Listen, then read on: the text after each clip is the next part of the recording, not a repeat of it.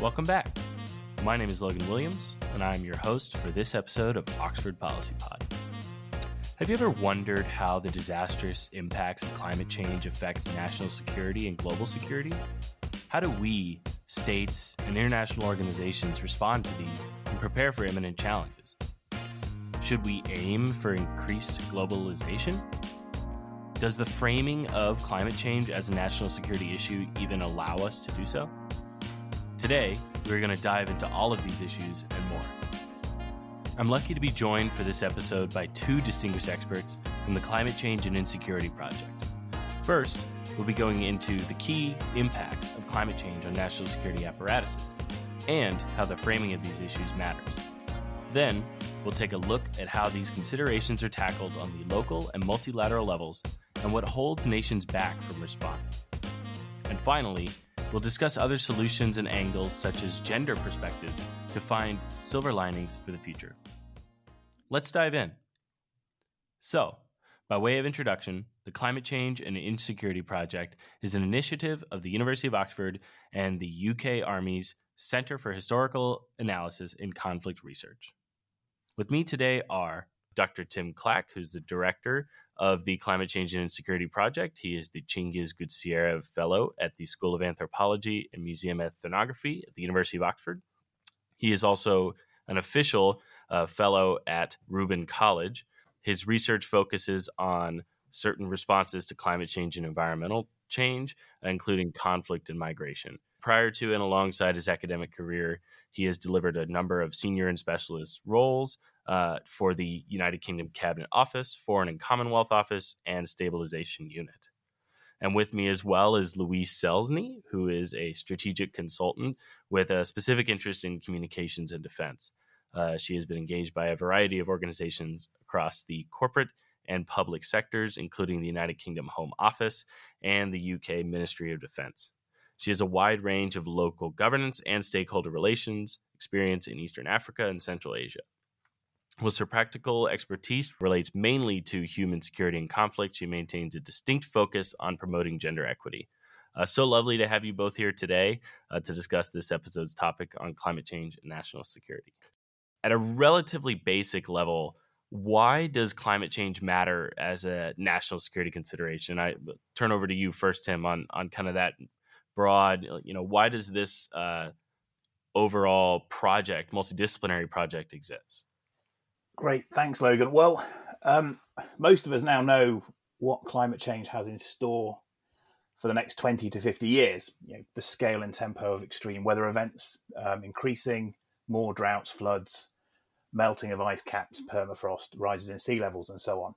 And we're facing up to the reality of some of those issues already. We can think about recent wildfires in Australia, Siberia, and the United States, and the famines caused by droughts in the Sahel, the Horn of Africa, and the and the Arabian Peninsula.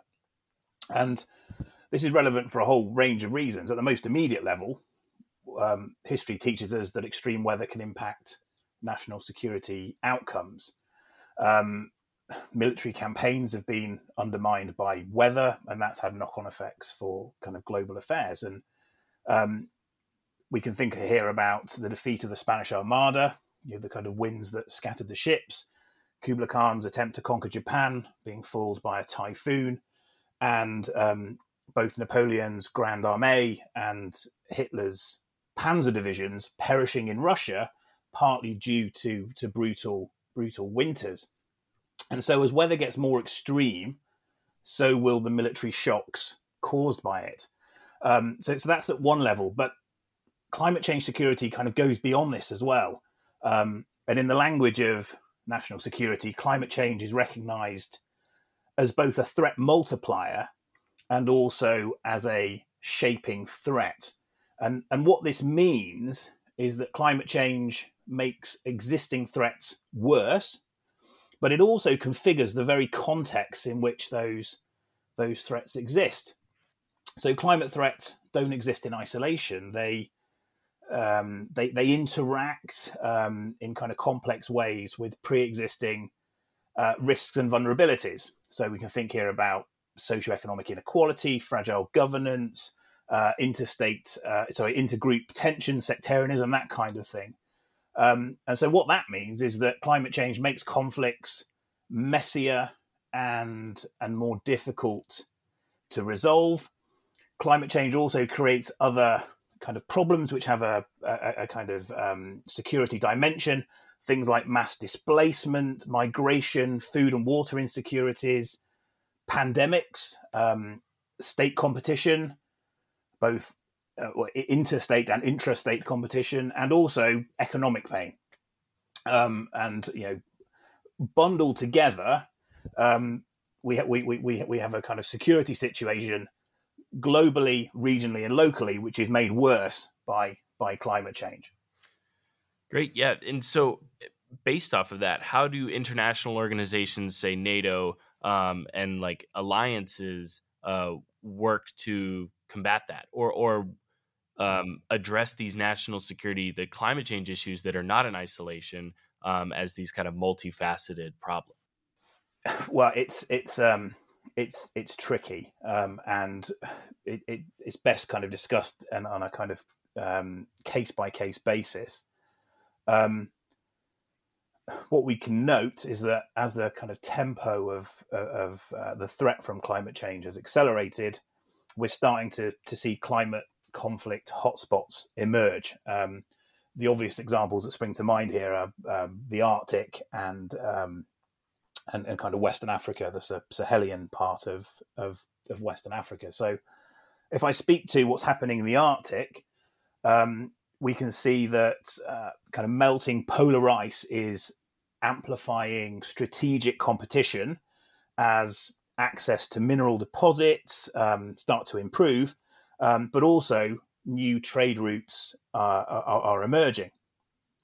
The kind of breakdown of the pack ice allows kind of shipping to move through. So uh, the Northern Sea Route, as it's called, which is a, a, shipping lane which has the potential to to rival the Suez Canal, um, that's been declared a national asset by Russia.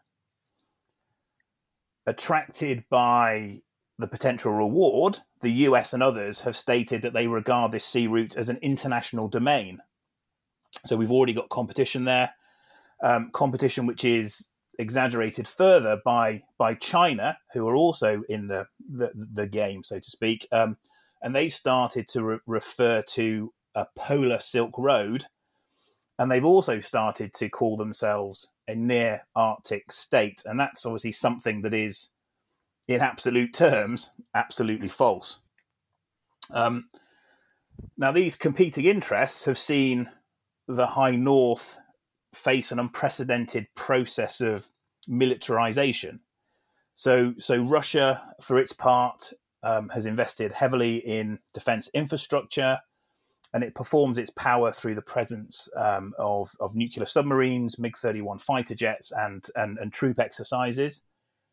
The US is also militarily present, hasn't shied away from committing their own uh, military assets either, and, and most recently um, sent Lancer bombers to to Norway, and so nations and and militaries are effectively looking to not only defend against the threats that are that are emerging, but they're also looking to to exploit opportunities. Um, and there's obviously a kind of tension there between um, uh, kind of what we might call kind of global security and and and national interest. And and so I want to guess stick on that. Um, the global cooperation and national militarization. How do we reconcile that, uh, especially when we uh, institutionalize uh, climate in national security apparatuses and um, like our national security focuses? that, that's a that's a great question. That's the the sixty four thousand dollar question. I think. Um, now there are, you know, these these tensions between local, national, and and and global interests. Um, I think we need to to kind of start by recognizing that that, that governments and militaries have a moral imperative to protect their citizens, to protect their state borders, and to um, protect their their national interests. Um, but there are other kind of dynamics in play. These um, you know, think about democracies. There's the need to win elections. There's the need to maintain the way of life. Um, and there's the need to deliver policies that um, that kind of deliver and win consent from from publics. So, for, so for me, there's kind of certain areas where um, the squaring of the circle um, of national versus global interest um, becomes becomes possible. There are certain areas where where it isn't, but but where it is possible, I think is um, firstly we need to recognise um, that when it comes to much of the uh, climate security problem set, the national interest is usually aligned with the global interest. So um, most nations want to curb conflict and terrorism. They want to reduce incidents of pandemics, floods, and wildfires. And you know, in, in those kind of areas, there's a useful compatibility um, available. I think there's also another area, which is that the the West has to invest in cooperation in order to drive the agenda. So, recognizing that climate is a security threat opens up budgets and capabilities which could be used to influence other nations. And the more nations can signal, and I mean that kind of both domestically and, and kind of overseas, that this is a global problem requiring a kind of global response, the better. And the the other area, I think, um, is that when it comes to addressing climate security, reputations are on the line. Um, and if they're not on the line, then they need to be kind of situated there. So here I'd note that security apparatuses could be used to uh, to call out those nations that do not meet the commitments to which they are signatories.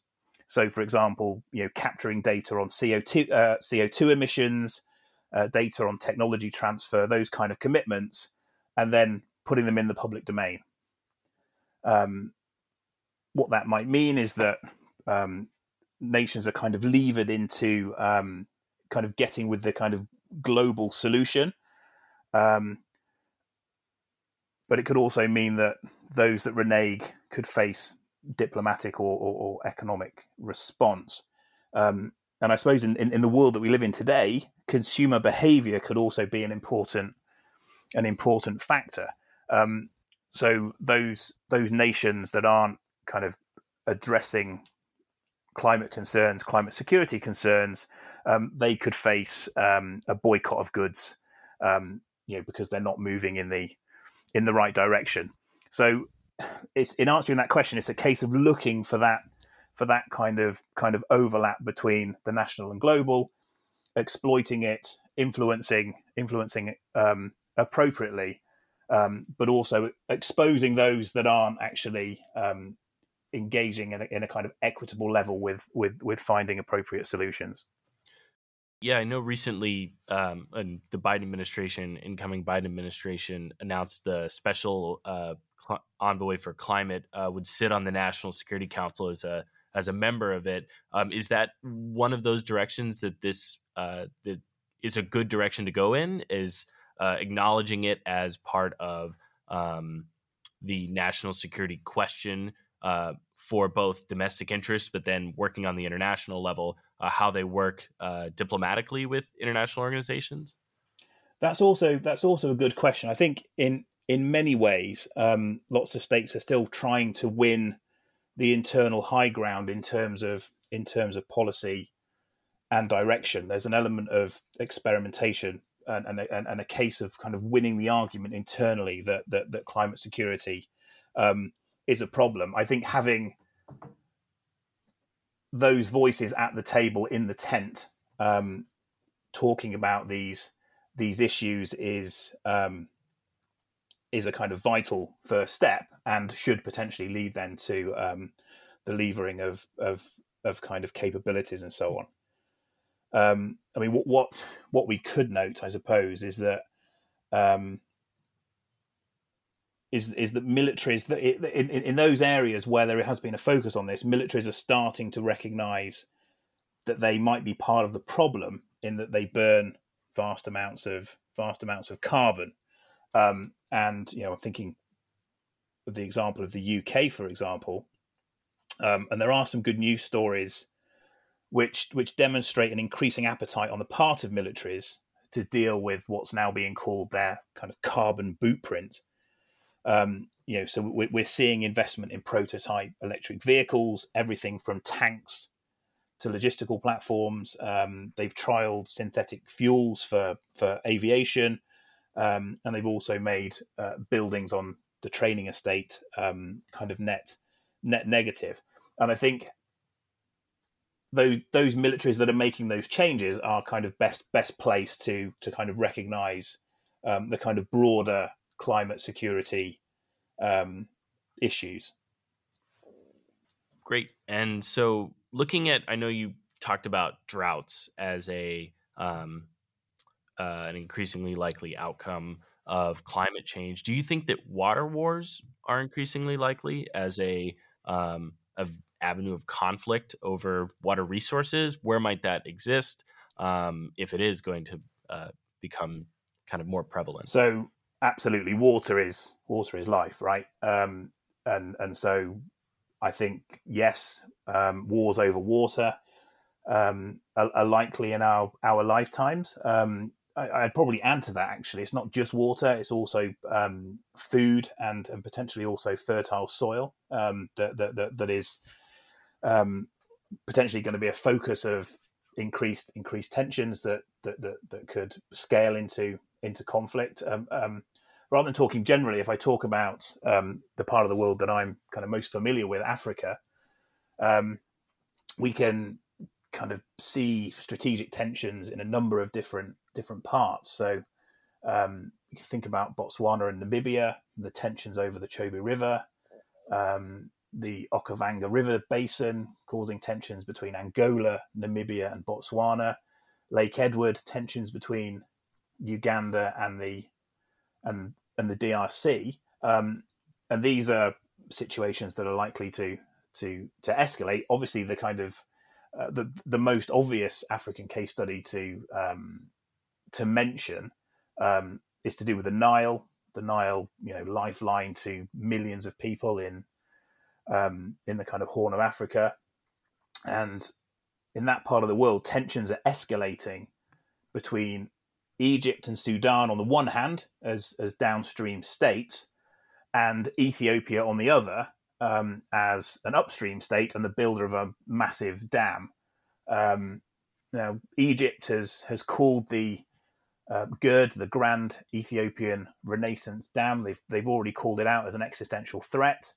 They've asked the international community to help put pressure on Ethiopia to create a legally binding agreement over the allocation of the of, of the Nile's water. You know that that's kind of hit um, deaf ears currently uh, Ethiopia's ignored the requests and the kind of tensions the tensions escalate. But it remains to be seen whether whether whether and when GERD is fully operational, what the impact will be, how the um, the kind of inundation, the water flow will be affected, and whether in times of drought, and this is a part of the world that has you know fairly regular droughts, um, and, and with climate change, that's likely to the kind of tempo of those is likely to increase.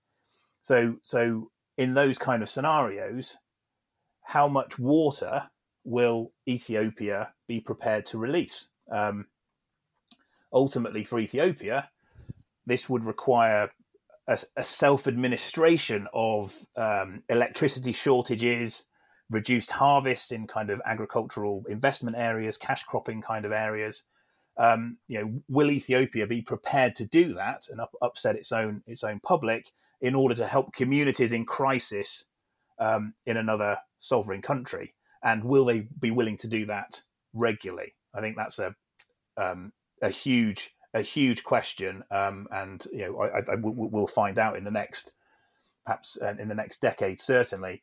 Um, and I'd kind of add to that um, tensions between Ethiopia and and, and Egypt um, is, is is not a good thing when considered through the optics of of security. You know, these are the largest and most credible militaries in the region, um, and and you know, a, an, an escalatory um, kind of conflict between those two nations would have implications for the region, but also um, probably globally as well. And so speaking, I guess of of you know the difference between the the local levels, multilateralism, and and how that works between um, kind of going outside of regions. Um, Louise, I, I want to turn to you on um, you know how much does the framing of climate change, uh, the issue itself, matter in finding solutions, and and are there different ways that states do this um, to go about developing policy, or um, kind of how does that how does that work? Thank you, Logan. Um, I think the way you frame an issue massively impacts on the solutions that are found. Um, and with regards to climate change security, we need to frame this issue in a way that really encapsulates and explains the immediate threats to global security and economies. Um, and if we just take one example, let's say biodiversity, um, and personally, I'm troubled by the loss of biodiversity for its own sake because of its intrinsic value um, of all life. Um, and I've been lucky enough to have some incredible wildlife experiences. But unfortunately, governments will only take action um, and make responses based on imminent threats to security and economic stability. Um, and with climate change specifically, um, we have increasing temperature, which is reducing biodiversity, and this leads to loss of keystone species. And if we just take an example of coral reef, um, this um, can have dramatic impacts on economic stability because a two degree increase in temperature will kill over 99% of coral reef. And that's the foundation for the um, economic stability for over 500 million people. Um, and that's 500 million hungry people needing to find alternate sources of food, income. Um, that's mass displacement of people, oftentimes to places already at their carrying capacity. Um, and it should also be noted, actually, that um, a 1.1 degree, which seems to already be um, baked into the systems we have it, is going to destroy around 33% of coral reef. And every slight increase in increments um, in temperature increase will have a massive impact. And so that's why it's really, really important to keep pushing with strategies to mitigate these impacts. And biodiversity is only one aspect of many. Um, climate change is causing um, increased frequency and severity of storms and floods, mortality of forests, the expansion of deserts and sandstorm ranges, rising sea levels, temperature and acidification, expansion of disease zones, rising land temperatures, widespread drought, and water security. And what these things do is they combine and complicate existing stresses um, to then go on to inhibit food production. They increase the scale and severity of acute and chronic illness. They undermine economic productivity. They deepen intergroup cleavages. They provoke mass migration, displacement, and ultimately they weaken states. Um, and so, just with my last point with regards to framing, um, of course, you need to work through complex processes in terms of creating sustainable responses. But ultimately, this is a really simple equation. Anthropogenic climate change is heating our world, and this is annihilating the resources we need to maintain peace and economic stability. It's that simple. And it's not 30, 50 years away in the future. This is now. It's getting hotter and harder to contain threats now, today.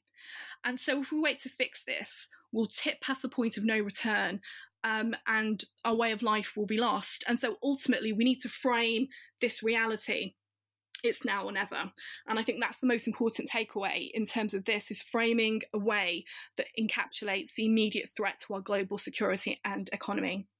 Thank you for that. And and I know you, you know you talk about how it it is so simple it's so straightforward and and there are these these um, massively detrimental effects to uh, the world not not only just from one nation.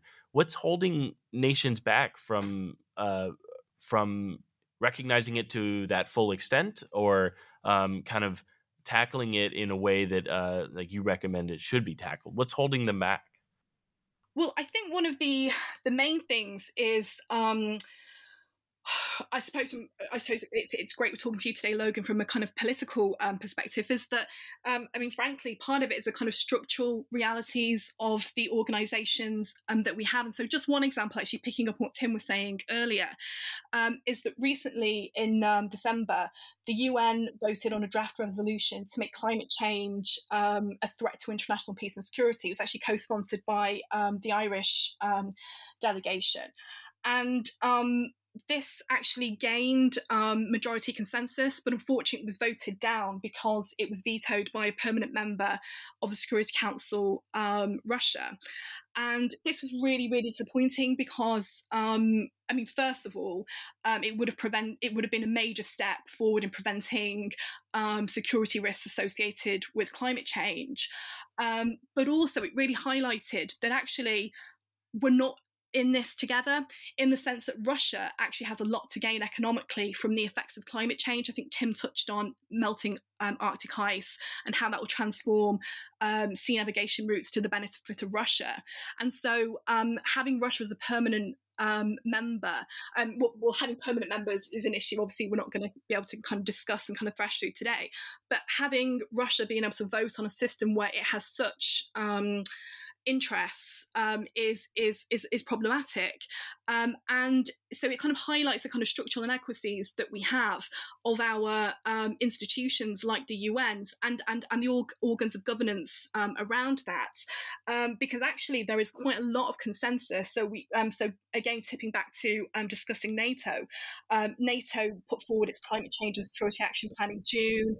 Um, the Canadian government offered to host the NATO Centre of Excellence on Climate Security. Um, I think you mentioned Logan the you know um, the unprecedented response of the Biden administration with regards to climate security, and so we really do have a kind of working consensus. Um, and the problem is um, this is only working on an individual basis and what we need to really see is this really is a this is a kind of universal war and um, we have to you know be working together and i think that's where we're kind of failing is because um, the action that we need to take um, may have negative impacts on our domestic economies. And so, obviously, specifically, that comes to the fuel we use, um, the the way we um, the, the, way we consume, and these are going to have dramatic impacts. And so, um, I suppose the UK we're quite lucky in terms of um, maybe the most extreme impacts being further down the line. But when we think about countries, um, as Tim mentioned, you know, in, in the Sahel, um, in um, the low-lying um, nation states. You know, th- you know, climate change is an existential threat for these nations, and so we need to be thinking within a kind of global um, context, and we need to be making sure that we're working towards maintaining all these incredible principles that you know these are decades and decades old. You know going back to the united nations um, the, the, founding of nato these these are now you know fully established well established um, organs and institutions with all this great highfalutin and great sounding, you know, preambles and these wonderful bits of legislation. What we need now is a way to enact those. We know what we need to do. We knew what we needed to do, you know, 30 years ago. It's just we're not doing it. And and I think part of the problem is being able to take um, smaller hits at national level that will then create bigger wins on the global scale. And I think that's probably one of the most important um, things to be able to get across with with climate change security. Logan, would it be possible just to, to come in there just to make a um, an additional comment about about framing? Um, we, we, I suppose we all know that security is a powerful kind of um, political lever in language, in voter behaviour, in in policy and economic economic spend. Um, and there's kind of a couple of things that it's kind of useful to to to to, to point out um, that that's kind of relevant to the to, to the framing issue. And the, and, and the first um, is is a concept. It's been used by the likes of, of, of Rob Nixon, and it's and it's slow violence. Um, and this is effectively a a way to describe a form of violence that happens at such a slow pace that it's um, somewhat imperceptible until its kind of later stages.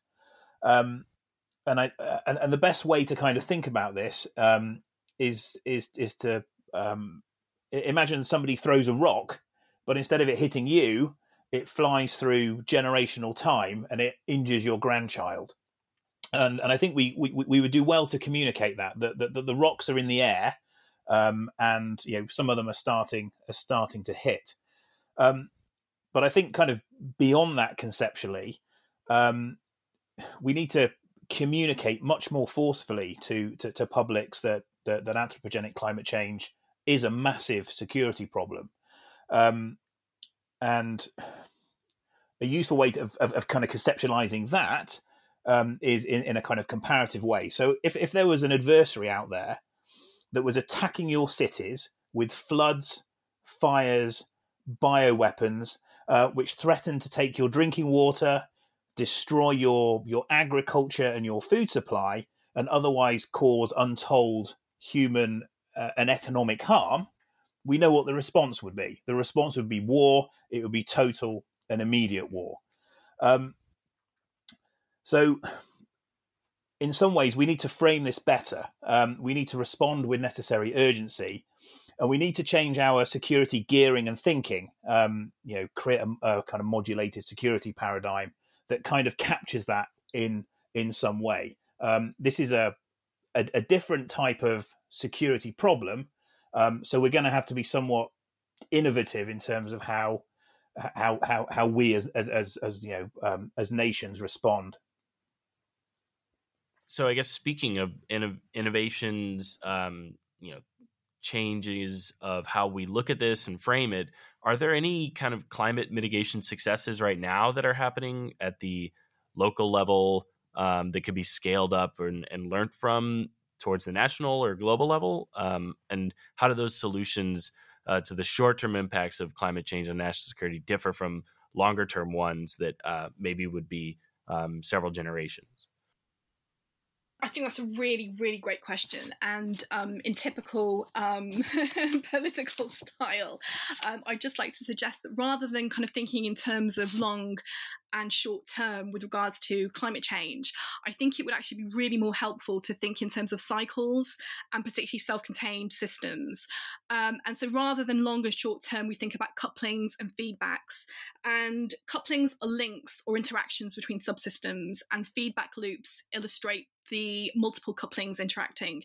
And so if we take a step back, we can really see the whole and fully capture um, the um, the the process which kind of captures change and responses to that change. And so specifically um, we can have um, what's been deemed um, a path analysis where you follow one chain of events that can demonstrate um, for example that climate change can affect economic productivity. And um, as tim pointed out that could be through droughts causing reduced water supply that causes reduced agricultural capacity or it could be through flood which inundates assets and damages critical infrastructure. But the key takeaway is that both of these pathways drive tension and potential conflict.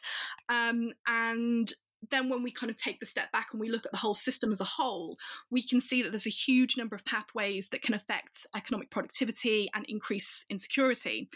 Um, and looking at this also highlights, um, for example, actually, um, again, flipping back to we were talking about um, melting um, Arctic ice, is that actually when we realise that um, melting sea ice in the Arctic is actually responsible for the, the droughts in the Sahel, um, you know, these things aren't immediately obvious, but th- this is what the thinking about things in a self-contained system it, it causes us to realize.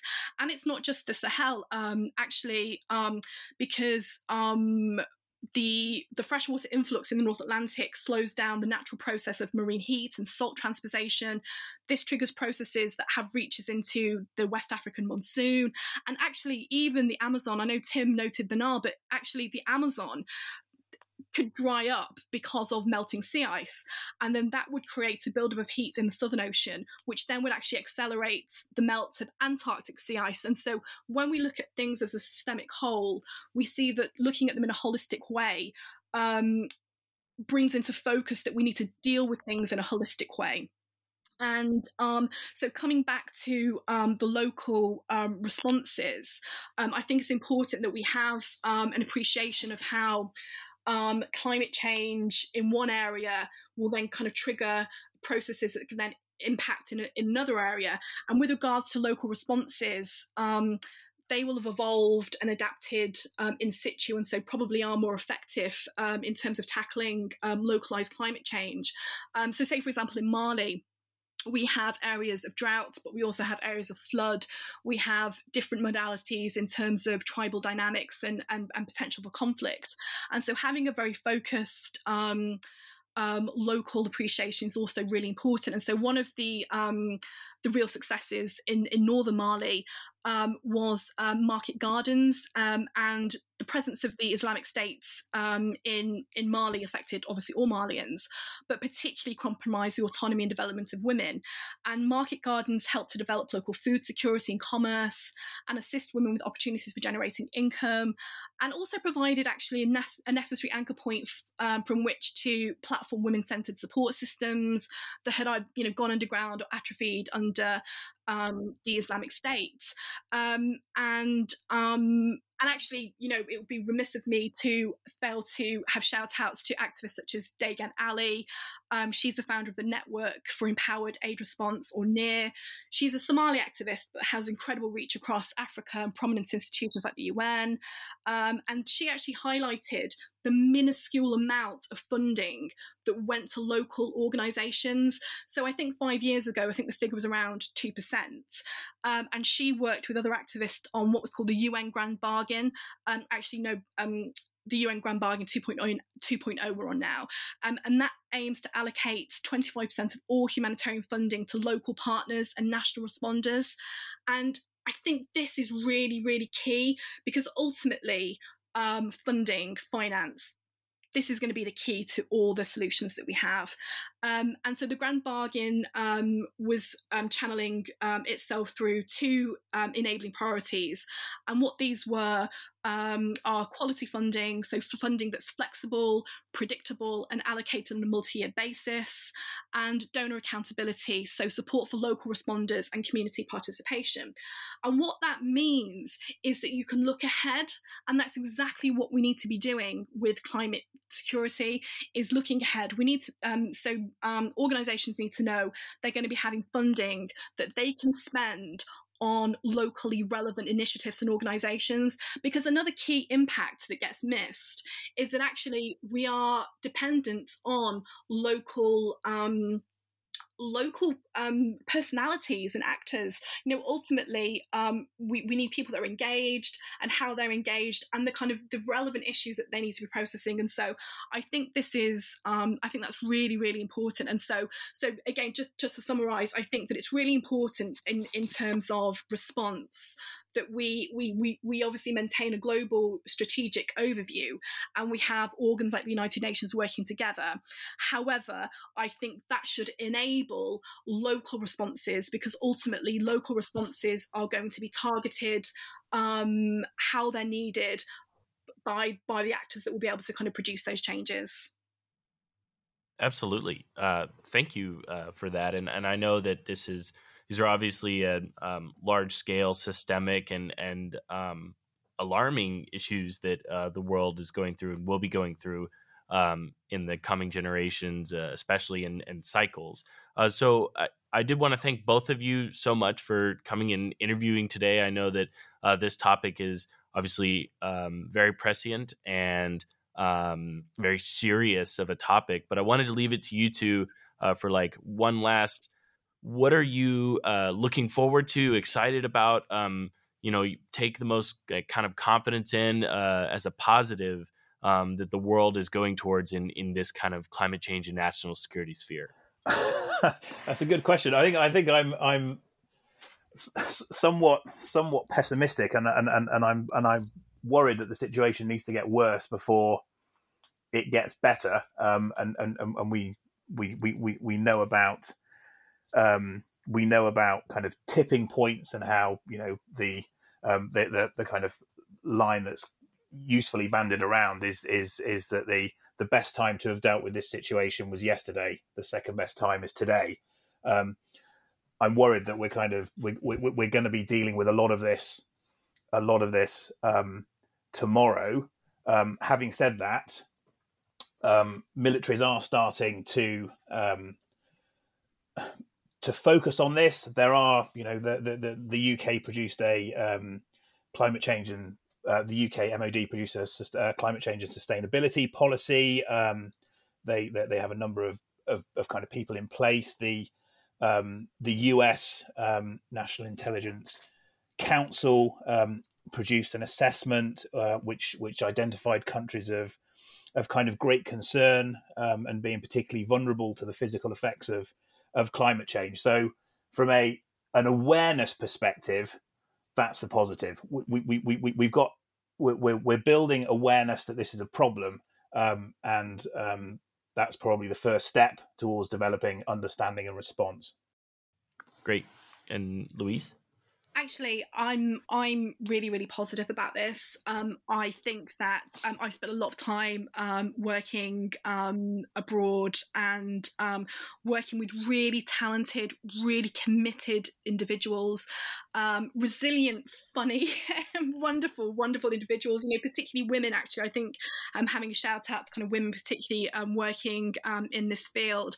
And I think one of the biggest things we need to do is work together together. So um, I, I, I do actually worry that um, there could potentially be an over securitization of this issue because I think that would inhibit um, integration. And I think integration across the military, humanitarian, development, and climate change intervention is key because it's effective integration that will prevent over securitization um, of climate responses, but it also prioritise the Indigenous management of governance, infrastructure, urban planning, um, and really look at the ways that we can mitigate and adapt um, in ways that are relevant to local situations.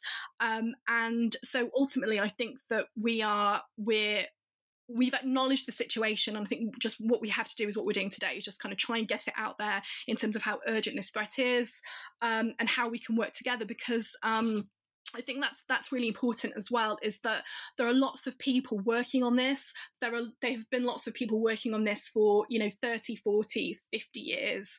Um, and the lady I mentioned earlier, um, Degan Ali, her mother was also a kind of committed activist in this in this area too.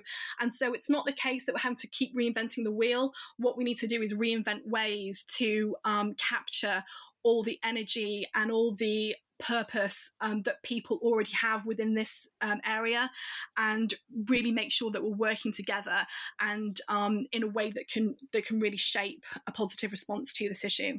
Absolutely and and thank you so much to, to both of you tim and louise for uh, joining us today on uh, oxford policy pod. I know that this is um, definitely one of the most um, important issues of our time um, and we're so happy that uh, we're able to have you two to come discuss it and, and talk about uh, your climate change and insecurity project. Would love to have you come by again sometime. And, and thank you so much for speaking with us today.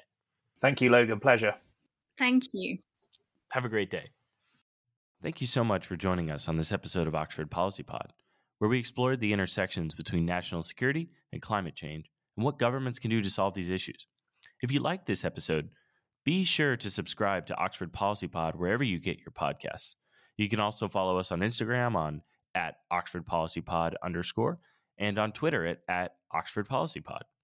The executive producers for this season are Reed Leask and Livy Beha, and this episode was produced by Claudia McLaughlin, Grace Miner, Elsa Katz, and Logan Williams.